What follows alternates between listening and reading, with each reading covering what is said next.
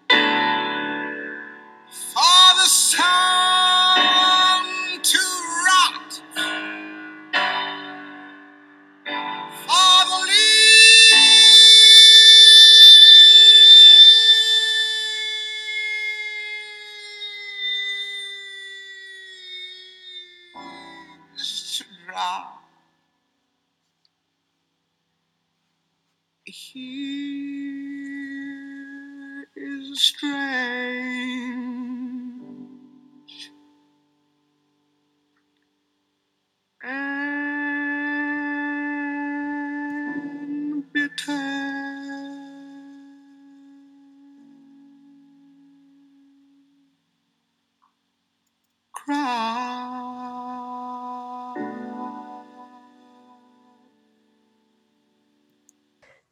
Hej och välkomna till Space och Place. Nu är det dags för höstens säsong och det där var Strange Fruits med Nina Simon. Jag heter Hanna Zetterlund. Jag har med mig Sebastian Djup. och idag så pratar vi med professor Irene Molina från Uppsala universitet, professor i kulturgrafi. Och välkommen! Kul att ha dig här. Tack så mycket, kul att vara med. Tack för inbjudan. Ja. Och när jag säger här så är du ju inte riktigt här för att du är i USA. Jag är jättelångt borta och eh, ni, för er är klockan tre på eftermiddagen. För mig är klockan sex på morgonen. Så ni får ursäkta om jag inte är sådär spikvaken hela tiden. Jag har precis hoppat från sängen direkt till podden. Så att det, det var lite, lite brutal tid, men det är jättebra.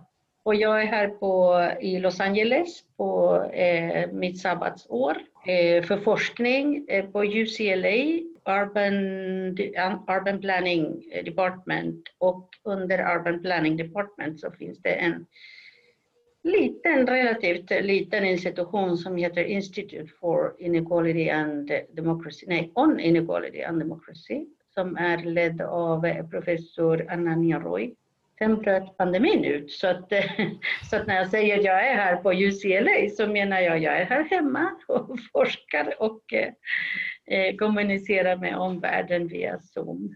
Eh, idag kommer vi prata ganska mycket om rasism. Vi kommer prata om idealen som präglade folkhemmet och fram till Black Lives Matters-protesterna som pågår över hela världen egentligen idag. Både i USA där du befinner dig men också här hemma i Sverige. Mm, precis, det är ju en global, en, glo- ett globalt fenomen. Men vi tänkte, vi brukar börja varje avsnitt med att eh, fråga forskaren i fråga, alltså dig, lite om din bakgrund. Vad, vad ledde dig till geografi och vad tog dig just i kulturgeografin och eh, Alltså som eh, de flesta i Sverige så tror jag att jag hoppade direkt från gymnasiet till eh, geografiutbildning, men inte i Sverige utan i Chile, där jag kommer ifrån. Jag avslutade gymnasiet och visste egentligen inte vad jag ville göra. Jag trodde att jag ville bli biolog nämligen. Så sökte jag till biologi, men då kom jag inte in. Utan, och då kände jag någon som kände ju en geograf. och liksom eh, frågade, jag frågade runt, vad är det där med geografi? Jag hade ingen som helst aning. Jag skulle lura er om att jag sa, om jag sa att, eh, att det här var verkligen min grej. Utan, och då, det svaret jag fick var, jo men en geograf, liksom, den eh, håller på med stenar. Och då tänkte jag, vad, fan, vad är det för någonting? Stenar? Ja men det låter lite spännande. alltså lite nära biologin och sådär tänkte jag. Så då sökte jag det också och där kom jag in på eh, Chiles eh, Pontificia Universidad Católica heter det, som ligger i Santiago. Som är. Så då kom jag in på en eh, utbildning som jag inte hade någon aning om vad det var. Och liksom, det var ju, I Chile så läste man, läser man fortfarande alltså geografi som ett enat ämne. Då är det ju både kultur och eh, eh naturgeografi i samma. Vad skrev du din avhandling om? Den skrev jag om, eh, det, heter, alltså det handlar om en sån här displacement, då, då fanns inte det begreppet för mig. Men det handlar om mer eller mindre tvångsförflyttningar av fattiga människor i fattiga bostadsområden i, i Santiago i det här fallet och under ehm, eh, ett program, ett bostads, socialt bostadsprogram som, som Pinochet-diktaturen hade. Och, eh, så det var ju väldigt omfattande och ganska, jag skulle säga att det var ganska brutal i sin, eh, i sin eh, vad heter det, genomförande, i sitt genomförande. För det, var ju, det handlar verkligen om att tvångsförflytta människor från platser där de hade möjligen bott hela sina liv eller, eller för liksom till och med generationer. Att flytta dem så långt borta som möjligt från där de var. För det fanns en eh, väldigt politisk eh, målsättning med det här programmet också. Liksom att, eh, att eh, atomisera, liksom att omintetgöra hela den, det politiska motståndet som just i de fattiga områdena var ju som störst. Så att, och det var ju, jag skrev det här i, mitt under diktaturen så att det var ju väldigt svårt att förmedla det här politiska budskapet utan att bli väldigt censurerad liksom, och, och, och till och med förföljd var det ju en av riskerna. Jag fick ju faktiskt på mig ganska mycket förföljelse under den tiden. Och eh, det var en av de anledningar varför jag lämnade landet. Inte den enda, för jag var ju politiskt aktiv på andra sätt också mot diktaturen. Det måste varit en an, helt annan upplevelse att sen i Sverige skriva en avhandling, alltså helt olika villkor, liksom. även om ämnet också såklart skilde sig åt från det ja. du skrev om i Chile. Alltså min första tanke, för jag var så super fortfarande, vad ska man säga, inspirerad av det som jag hade fått eh, fortsätta med. Så min tanke när jag kom till Sverige, jag kom som politisk flykting då, eh, 1986 och eh, 89 så sökte jag mig till eh, doktorandutbildningen i, i Uppsala. Min första tanke var att fortsätta att göra forskning om boendesegregation men socioekonomiskt, för det var det som jag, som jag kände till sen tidigare. Och då kommer jag ihåg att min, eh, den, han som kom att bli min handledare, Roger Andersson, då, föreslog från första början, men varför gör du inte eh, någonting med etnisk boendesegregation, säger han. Och jag, för mig var det liksom Va? Vilket språk pratar han nu? Liksom. Etniskt, det hade jag faktiskt aldrig hört talas om, att det fanns någon som hette etnisk etnicitet sådär, i slutet på 80-talet. Så det, det var inte som idag. Jag fick ju liksom leta reda på vad detta begrepp var för någonting, etnisk boendesegregation. Ah, okej, okay. det lät ju spännande så jag tänkte ja, det kan man väl göra, ha både socioekonomisk och etnisk. Kan du berätta lite mer om vad studien handlade om? Vad du kom fram till i din avhandling kanske? Ja, som ni kanske vet så kom min avhandling så småningom, ganska många år efter, heta Stadens rasifiering. Och sen som underrubrik etnisk boendesegregation i, i folkhemmet. Så mycket visste inte jag från början att eh, begreppet rasifiering fanns inte då, för mig i alla fall. Eh, och det fanns inte i Sverige överhuvudtaget. Jag började liksom med, som alla börjar när man ska börja med ett nytt projekt, liksom att eh, titta på tidigare forskning, eller hur? Och då tittade jag på all tidigare forskning som jag hittade eh, om etnisk boendesegregation i Sverige. Det fanns ju i princip noll. Så, att, så att jag, även här fick jag börja från scratch kan man säga, för det fanns ju inte mycket. Och då blev det ju en väldigt en metodmässigt, alltså en väldigt eh, varierad avhandling för att jag fick ju titta på allt i princip. På, jag, tittade, jag gjorde intervjuer, jag gjorde etnografiska eh, studier av olika slag, observationer på plats, statistik, statistiska studier också för att se hur, med en blandning av olika eh, typer av datamaterial, alltså hur det hängde ihop med inkomster, utbildning, eh, var man bodde helt enkelt beroende på vilken, vilket ursprungsland man hade, om man hade eh, utländsk bakgrund. Och, och alla mönster, allting på alla de här studierna började så småningom visa mig. Alltså min avhandling och jag skulle säga min, mina viktigaste forskningsområden och övertygelser om saker och ting, social sammansättning liksom av städer och så vidare i Sverige, kommer från empirin. Den kommer inte från någon liksom, vad ska man säga, mental tanke om att så här borde det vara.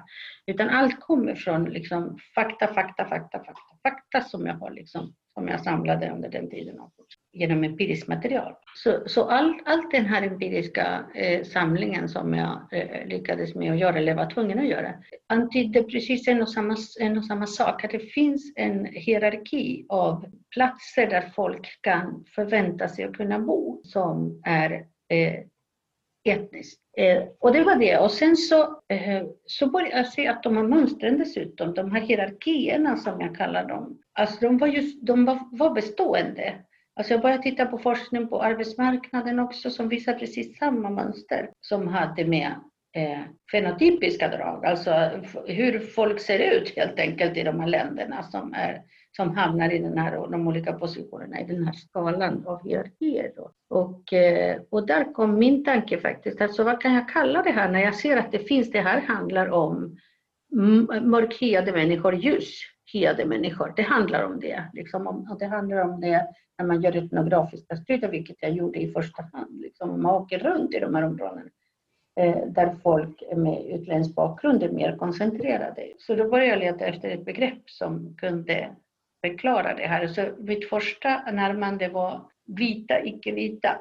Det var inte så bra, men jag använde det ändå. Liksom. Och eh, till slut så hittade jag ett, ett arbete i, eh, gjort i mm, några år innan bara i, som handlade om precis det som jag gjorde och det jag letade efter. Och där pratar man om the racialization of the city. Och det var Susan Smith, professor i kulturgeografi. I, och det var för mig en sån här riktig aha-upplevelse. Jag hade fått en sån aha-upplevelse tidigare i kulturgeografin och det var tack vare David Harvey nämligen. Som jag läste den här eh, boken som han gav ut 1973 som heter Social Justice and the City. Eh, då råkade jag se en piratkopia, för det här var diktaturen, Chile, noll böcker som var kritiska, noll. Alltså det de var helt liksom raderade från universiteten. Så då fick man liksom sitta och läsa piratkopior som någon, alltså på den tiden, alltså början på, eller i mitt fall var det slutet på, på 70-talet. Um, ehm, det var inte att du eh, laddade ner en, privat, alltså en piratkopia från nätet? Eller att man gick till en superkopiator, liksom, offentlig kopiator. Utan jag kommer inte ens ihåg hur det såg ut, men det måste ha varit Någon hade eh, kopierat det där. Det var så samma aha-upplevelse som, att jag fick, som jag fick då, alltså slutet på, början på 80-talet, med att man kan faktiskt forska om om rättvisa i staden, om social rättvisa liksom, och vara geograf, kulturgeograf. Det var ju wow! Det är inte vad geografer gör. Liksom, det där gör politiker, kanske sociologer, kanske, men inte kulturgeografer. Så, att, eh, så det var verkligen viktigt för mig. Och eh, sen så, så när jag läste den här Susan Smith arbete om eh, racialization of the city var också en sån där, men gud, alltså det är precis vad jag ser här, det är vad jag hittar här i min, min empiri. Så då måste jag befatta mig en fråga som jag inte alls hade liksom tänkt hade någonting med mitt att göra, med mitt arbete att göra. Det var rasism, frågan, frågan om rasism. Så, så kom jag in på frågan om eh, begreppet rasifiering som jag fick översätta till svenska. Det fanns inte. Det var ett arbete där man pratade om racialisering och jag gillar inte begreppet racialisering för det är som en, en svängelsk begrepp. Liksom. Så då tog jag kontakt med folk på eh, nordiska språk på Uppsala universitet och eh, frågade liksom, vad, vad, hur, hur kan jag översätta det här begreppet? För det finns ju inte på svenska. Så fick jag flera olika inputs och då bestämde jag mig för rasifiering för det fanns en väldigt bra förklaring från urspråkligt, alltså språkvetenskapligt perspektiv. Att det är, en, det är ändelsen ering, så att säga, som du är ute efter, för jag förklarade. Jag, det här är racialization, är liksom, talar om en process, den talar om att det finns aktörer, det finns mekanismer och så vidare. Det är inte bara något som bara händer, utan det, jag vill ju liksom kunna prata om hela alla delarna av den här. Framförallt ju... att processen aldrig avstannar för annars så blir det ju det här essentiellt, alltså att man gör det essentiellt, att man gör det till någonting man Exakt. är, och det, alltid det, kommer att vara. Exakt, och det är precis det är samma problem som finns med begreppet segregation.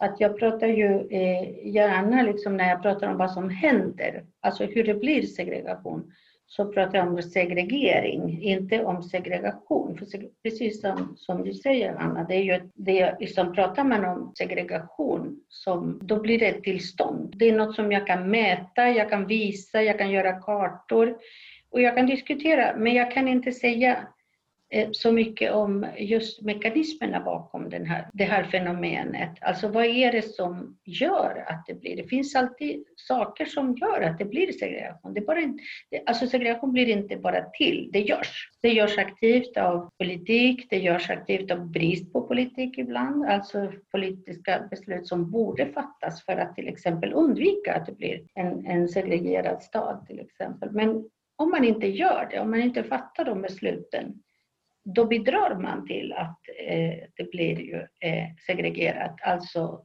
då segregerar man, då blir det en segregering.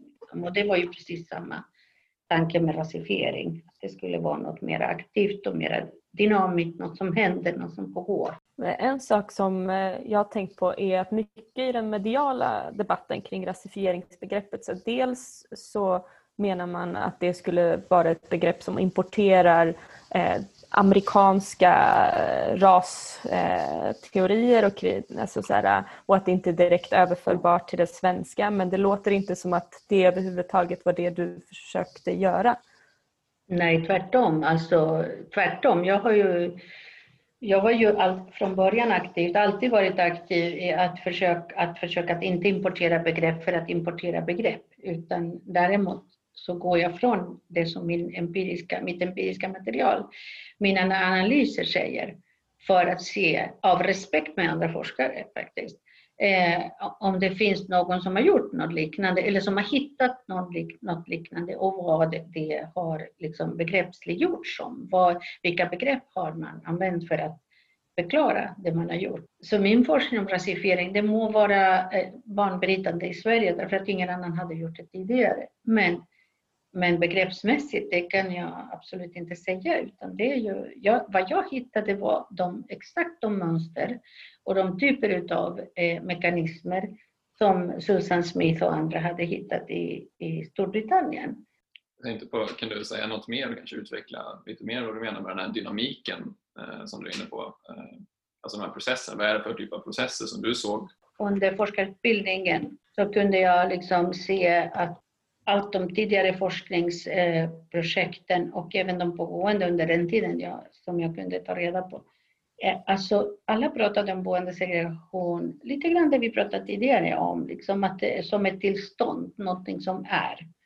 Och då, och då kan man, man pratade om liksom mekanismer som för mig var inte alls mekanismer, utan det var, eh, det var inte, liksom, det, det är inte det som skapar, utan återigen en beskrivning av vad det är. Och när man pratar om mekanismer så pratar man om det som jag eh, har kommit att kalla för falska mekanismer, alltså eh, saker som egentligen inte skapar segregation. Som till exempel i det här fallet så eh, den dominerande liksom, eh, förklaringen till varför det fanns etnisk segregation var att invandrarna gör sin egen segregation. Alltså de väljer att bo nära sina släktingar, sina vänner, sina, sina landsmän och så vidare. Min forskning visade det tota-, totalt motsatta. Alltså kompakt, kompakt, kompakt. Av alla som jag intervjuade i min forskning eh, så var det, tror jag, en av flera än 30 intervjuade som sa att jo, för mig är det viktigt att bo här därför att eh, mina, min mamma bodde ju här eller och sådär. Eh, vet ni vem det var som sa det? Det var en svensk intervjuad. Det var, det var liksom ingen av dem invandrade, utan det var liksom en svensk kvinna som sa, ja, min mamma är ju för att passa mina barn. Liksom, när, när jag ska till jobbet eller när jag vill gå ut på kvällen. Och så, där. så för mig är det jätteviktigt att mamma bor nära. Men jag fick en, en, liksom, en av de personer som hade utländsk bakgrund uttalade det så otroligt tydligt gärna så långt borta från mina släktingar som möjligt, för de är så jobbiga. jag vill inte ha dem i mitt liv. Liksom. Nej. Så att hade jag följt liksom bara det där så skulle jag fått säga precis det motsatta. Och ingen har kunnat liksom bevisa det så här liksom 20 år efter, 30 år efter att det finns eh, att det är en förklaring. Det, finns, det är inte en förklaring. Det finns andra förklaringar. Men det som, det, som, det som förvånade mig enormt mycket var att ingen pratade om de här andra förklaringarna. Alltså, det var så bekvämt att säga nej men det är invandrarna som skapar sin egen segregation, att ingen letade efter andra förklaringar. Och jag eh, överdriver inte här, utan det fanns inte ett enda arbete som pratade om de politiska beslut som hade lett till segregation och särskilt i eh, etniskt boende segregation.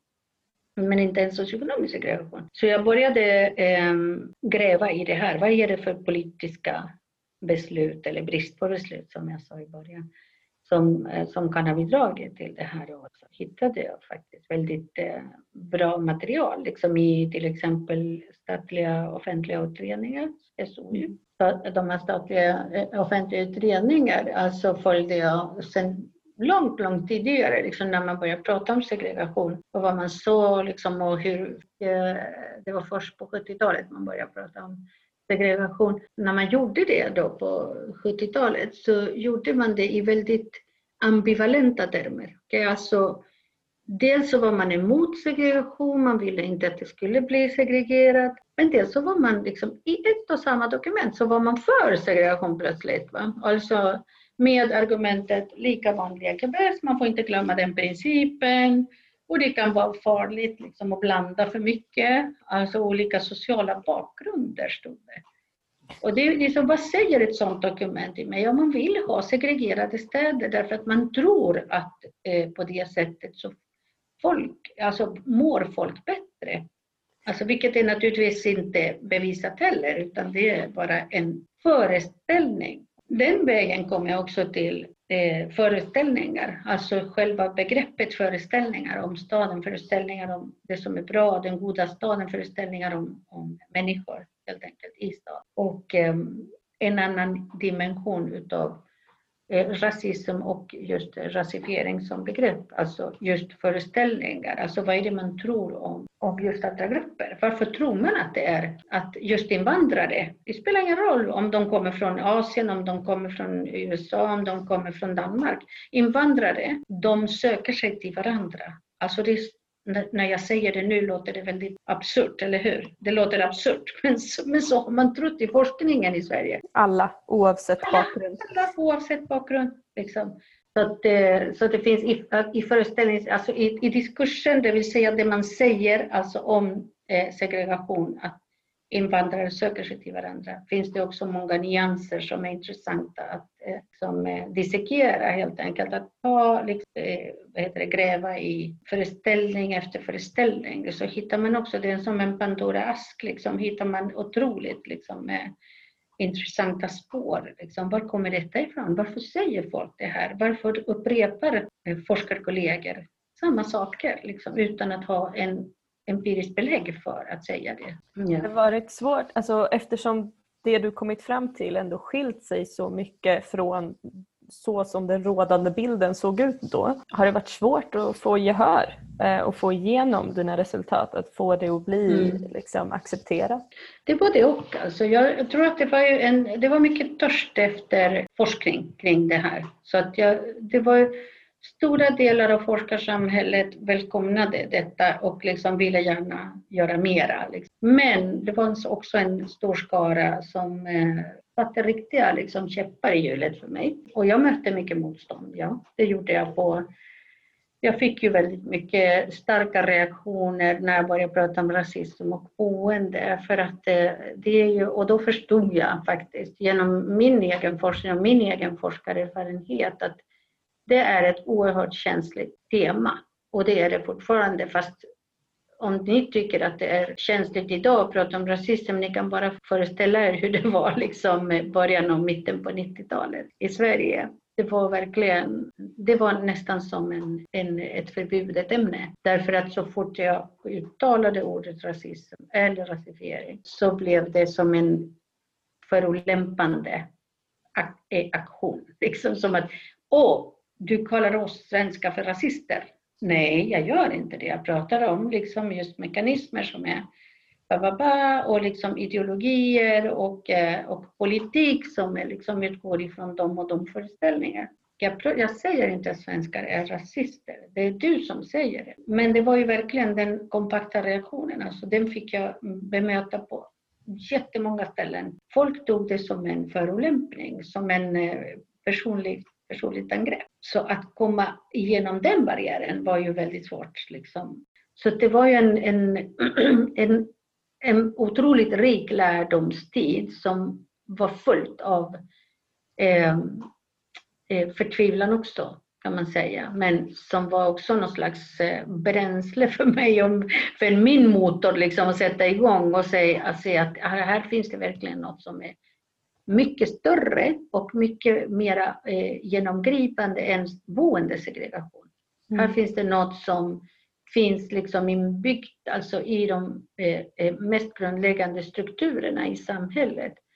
Så det har ju, det har ju format mig väldigt mycket i, eh, professionellt och vad, det, vad jag har gjort och liksom sysslat med eh, efter, efter liksom eh, försvarat doktorsavhandling och examinerande. Yeah. Vi har ju haft eh, hela våren egentligen, även om det har pågått längre, men vi har haft en, en uppblossande diskussion kring rasism i Sverige, eh, rasifieringsbegreppet, diskriminering eh, på olika grunder och det som har märkts är ju att diskussionen har varit smärtsam för väldigt många människor på alla sidor av spektrumet. Alltså det är mm. väldigt känsligt och jag tänker att en nyckel till varför det är så känsligt är just skillnaden mellan att beskriva någonting som är du är rasist eller eh, jag är utsatt till den här processdiskussionen eh, för då blir det någonting som är alltså, som går att förändra, någonting som går att påverka, någonting som... Eh, ja, absolut. Absolut, du har ju helt rätt. Alltså, det är ju... Och jag, jag undrar, liksom, och det, det, det, det bekräftar den bild jag har, eh, också som vi har gjort mycket genom forskning. Liksom, vi startade ett centrum för studier av rasism, eh, Semfor, på Uppsala universitet år 2017. Och eh, eh, där har vi alltså inte bara bedrivit egen forskning utan försökt liksom, eh, öppna upp ett, ett, ett, en plats, liksom, en, Eh, ett rum för människor som kommer från olika discipliner och vill eh, forska om rasism och eh, ny kunskap liksom genereras hela tiden om, om detta. Och det kan jag säga, nordiska länderna, de har en egen, en egen historia, en egen så att säga typ utav formation av deras stater, alltså nationalstater, som är väldigt speciell. Där jag befinner mig nu, USA, är ett land där rasismen har en så brutal och fruktansvärd historia så att ingen kan förneka det. Inte ens liksom white supremacists. Det är klart de försöker, liksom, men de kan inte förneka det därför att det, står, det är ju grunden av det här samhället, det är just slaveriet. Det är liksom, och, och ockupation av mark som kommer, ju, kommer att komma mycket mera nu, där de här antirasistiska rörelserna går ihop. Alltså indigenous eh, organiseringar eh, går ihop med Black Lives Matter och hävdar att inte bara eh, bortrövade människor från olika, från, från Afrika så att säga, utan också bortröva territorier så att säga från ursprungsbefolkningen är det som mm. byggde den här nationen USA. Och det är väldigt svårt att, och förneka här för att de här två parallella koloniala historierna de går så tätt intill så att säga för att förklara vad USA är idag. När det kommer, även om rasismen eh, är väldigt påtaglig här, både mot, eh, inte bara mot svarta amerikaner utan också till asiater och till latinamerikaner så att säga, för här är det otroligt uppdelat statistiskt så att man kan prata om. Eh, även om rasismen är väldigt påtaglig så är antirasismen här eh, mycket mer accepterad och mycket mer liksom offentlig. Så här är Black Lives Matter. Det, det, är inget problem. Folk går med alla möjliga liksom, eh, banderoller och liksom, eh, hand, vad heter det, alltså sådana munskydd till exempel. Det finns inga det finns inga problem att säga det, för att alla vet att det här är de problem vi har med att göra i samhället. Medan i Sverige, vi måste reda ut vad det är för historia vi har som förklarar vår rasism i Sverige, som förklarar att rasism är, som forskning har visat super, super kompakt nu de senaste 20-30 åren. Det, är, det finns inbyggt i samhällsinstitutioner. Vi har en väldigt allvarlig och växande vardagsrasism där folk tar sig friheten på gatan att förolämpa eh, liksom, och attackera till och med. Att förneka att rasism finns i Sverige är för mig helt oacceptabelt. Alltså därför att det finns så enormt mycket bevis överallt. Liksom. Det är belagt av forskningen, det är belagt av media. Liksom, eh, och du kan se det som privatperson på gatan. Och blir man väldigt upprörd för att man, eh, man importerar saker i Sverige när man pratar om Black Lives Matter i Sverige. Man importerar inte saker utan man pratar om saker som faktiskt finns i Sverige. Men, men där jag håller med om är att det, det går inte att importera kolonialismens historia från andra liksom, delar av världen och mekaniskt placera dem i Sverige. Utan där, där har vi ett, helt enkelt ett eh, oavslutat uppdrag som forskare studera hur den här rasismen kom till. Okej, okay, vi hade inte så mycket slaveri i Sverige, det, så där måste vi hitta liksom, vad är det, varför, varför har vi den här rasismen i, i, i Sverige? Liksom, vad är det för delar av historien? Och det finns intressanta arbeten redan som pekar på eh, något som heter, har kommit att heta och kallas för eh, exceptionalismen, den nordiska exceptionalismen. Hur, byggs, hur har det byggts upp?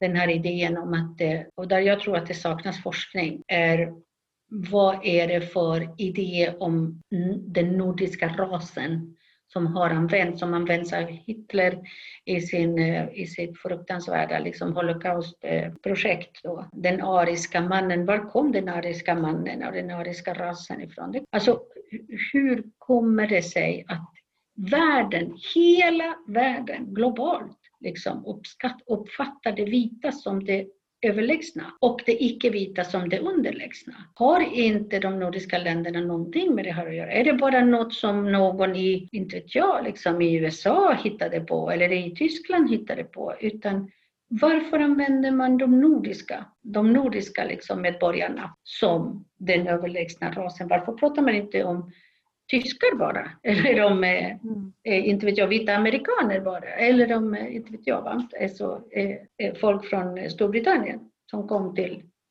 att kolonisera liksom, eh, Amerika och så vidare utan det var placerat i just de nordiska länderna. Den historien är det ju super, superviktigt att vi försöker liksom kartlägga helt enkelt hur denna process gick till. Det finns några arbeten och de är jätteintressanta. Och de är som sagt inom den här, inom den här linjen som jag pratade om, alltså studier om den nordiska exceptionalismen. Som handlar inte bara om att människor är exceptionellt vita, så att säga, utan det handlar också om att länderna är exceptionellt goda. De är goda samhällen, här finns det goda liksom. Här finns det humanism, här finns det godhet helt enkelt. Va? Det onda är borta från våra länder och därför kan vi inte vara rasister. Alltså det är ju den stora käpphästen för att kunna gå vidare i den här kunskapen som jag efterlyser är just den här självgoda insikten om att Sverige är eh, bäst. Men Sverige är bäst, liksom överlägset på allt och så fort det börjar visa sig att vi inte är överlägsna på så lägger man så mycket sand på så att det liksom inte, ingen pratar om det. För att bild, modellen, bilden är så viktig liksom att upprätthålla. Och det är jättefarligt att tro att man är bäst om man dessutom uppfattas som rasmässigt överlägsen i resten av världen. Jag tänker på liksom just det här med att om man nu framhåller de nordiska ländernas liksom exceptionalism och eh, som du säger, eh, idén av att hela världen ändå framhåller de nordiska länderna som de vitaste och de godaste mm. av alla. Hur viktigt blir det i liksom processen för att använda eh, skuldbelägga då den andra invandraren i allt det som går mindre bra, till exempel mm. sänkningar av, av, skolresultaten enligt PISA eller liknande, som ändå är liksom en jämförelse mellan andra länder. Så det kan ju också vara att andra länder lyft sig i förhållande till Sverige men, men så som debatten för blir ju snarare att Sverige har sjunkit hela tiden. Mm.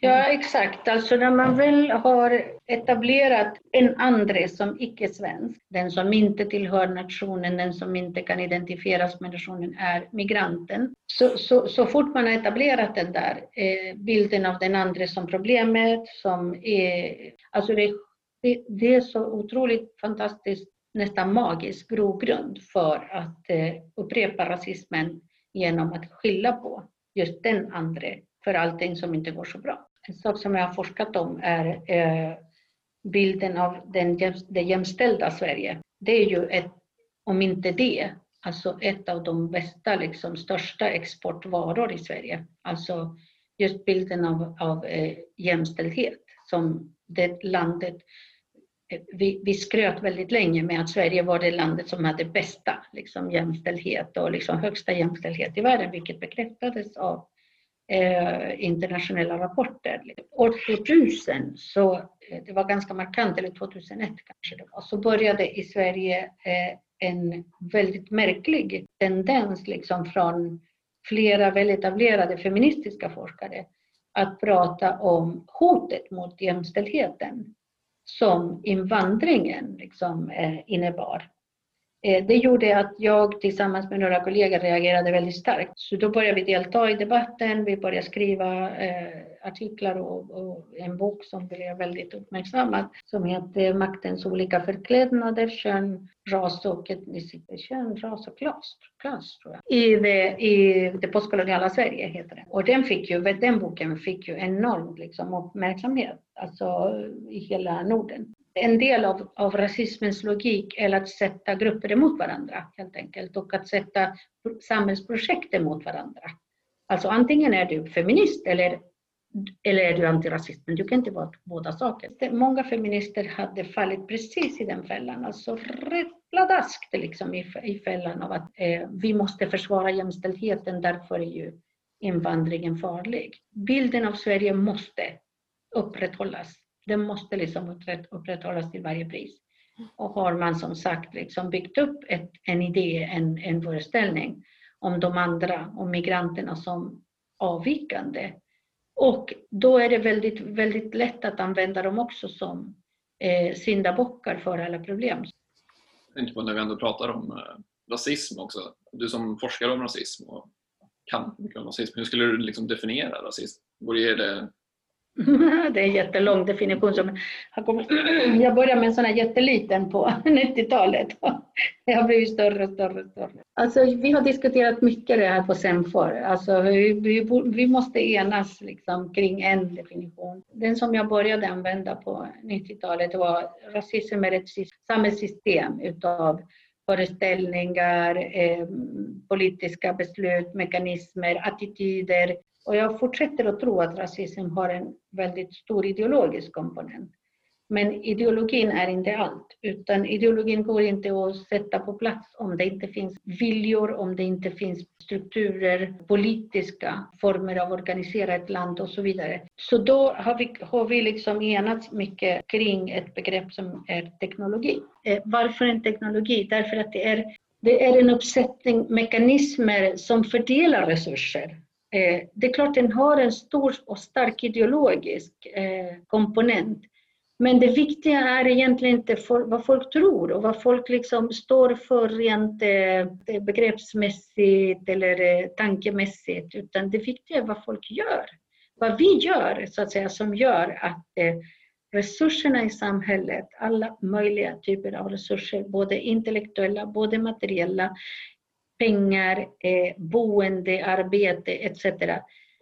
Eh, fördelas på ett sätt som eh, utgår ifrån en idé om att vissa människor är värda det och andra är inte värda det helt enkelt. Så en, en teknologi som fördelar resurser på ett ojämlikt sätt, en teknologi som faktiskt är så starkt inbyggt i samhället att den dödar människor helt. Folk som är, eh, offer och liksom objekt för rasismen, de dör för tidigt. Och det håller vi på att se i Sverige. Och varför liksom är det så? Det, det bekräftar väldigt mycket den här idén om att eh, övertygelsen om att vi måste prata om en teknologi som fördelar resurser på ett så grymt sätt att vissa människor till och med dör för tidigt på grund av det systemet. Summan av kardemumman, en teknologi som har eh, en ideologiska, politiska, diskursiva och liksom eh, materiella eh, uttryck. När ni pratar om teknologi, att eh, Jag är inte så bekant med liksom det i, när man pratar om det inom samhällsvetenskapen men jag ser det framför mig som någon form av programmering, en slags kod som, som eh, strukturerar upp allt annat runt omkring i samhället. Ja, precis. Ja. Precis, absolut. absolut. Det är därför många tänker på teknologi som eh, teknologisk utveckling liksom, och tillgång till. Men teknologi, om man tittar på eh, bety- själva ursprungsbetydelsen av ordet, är ju precis det som, som du påpekar. Det, liksom, det är hur saker och ting, eller hur ett system i det här fallet är uppbyggt. En funktionslogik, så att säga, som leder till produkt. Ja, då börjar det bli dags att avrunda. Tack så jättemycket för att du ville, ja inte komma hit men eh, prata med oss och, på Zoom och gå upp tidigt för att ha det här samtalet. Det har varit jätteintressant och spännande och aktuellt och klargörande. Tack själva. Jag tyckte det var jätteroligt när ni frågade eh, och jag var väldigt nyfiken men jag kände mig, kände mig redan då och nu också väldigt hedrad över att kunna vara med nu på. Glöm inte att mejla in lyssnafrågor. Jag vet, jag tjatar i varje avsnitt och jag kommer fortsätta. Det bara är så. Hanna.zetterlund snabela, nej, snabela kult, kultgeog.uu.se eller sebastian.djup snabela kultgeog.uu.se Gud, det är så krångligt med mejladresser. Eller skriv på Facebook-sidan. Ja, Facebook, mycket enklare. Space och Place, en geografipodd. Tack och hej! Tack, tack.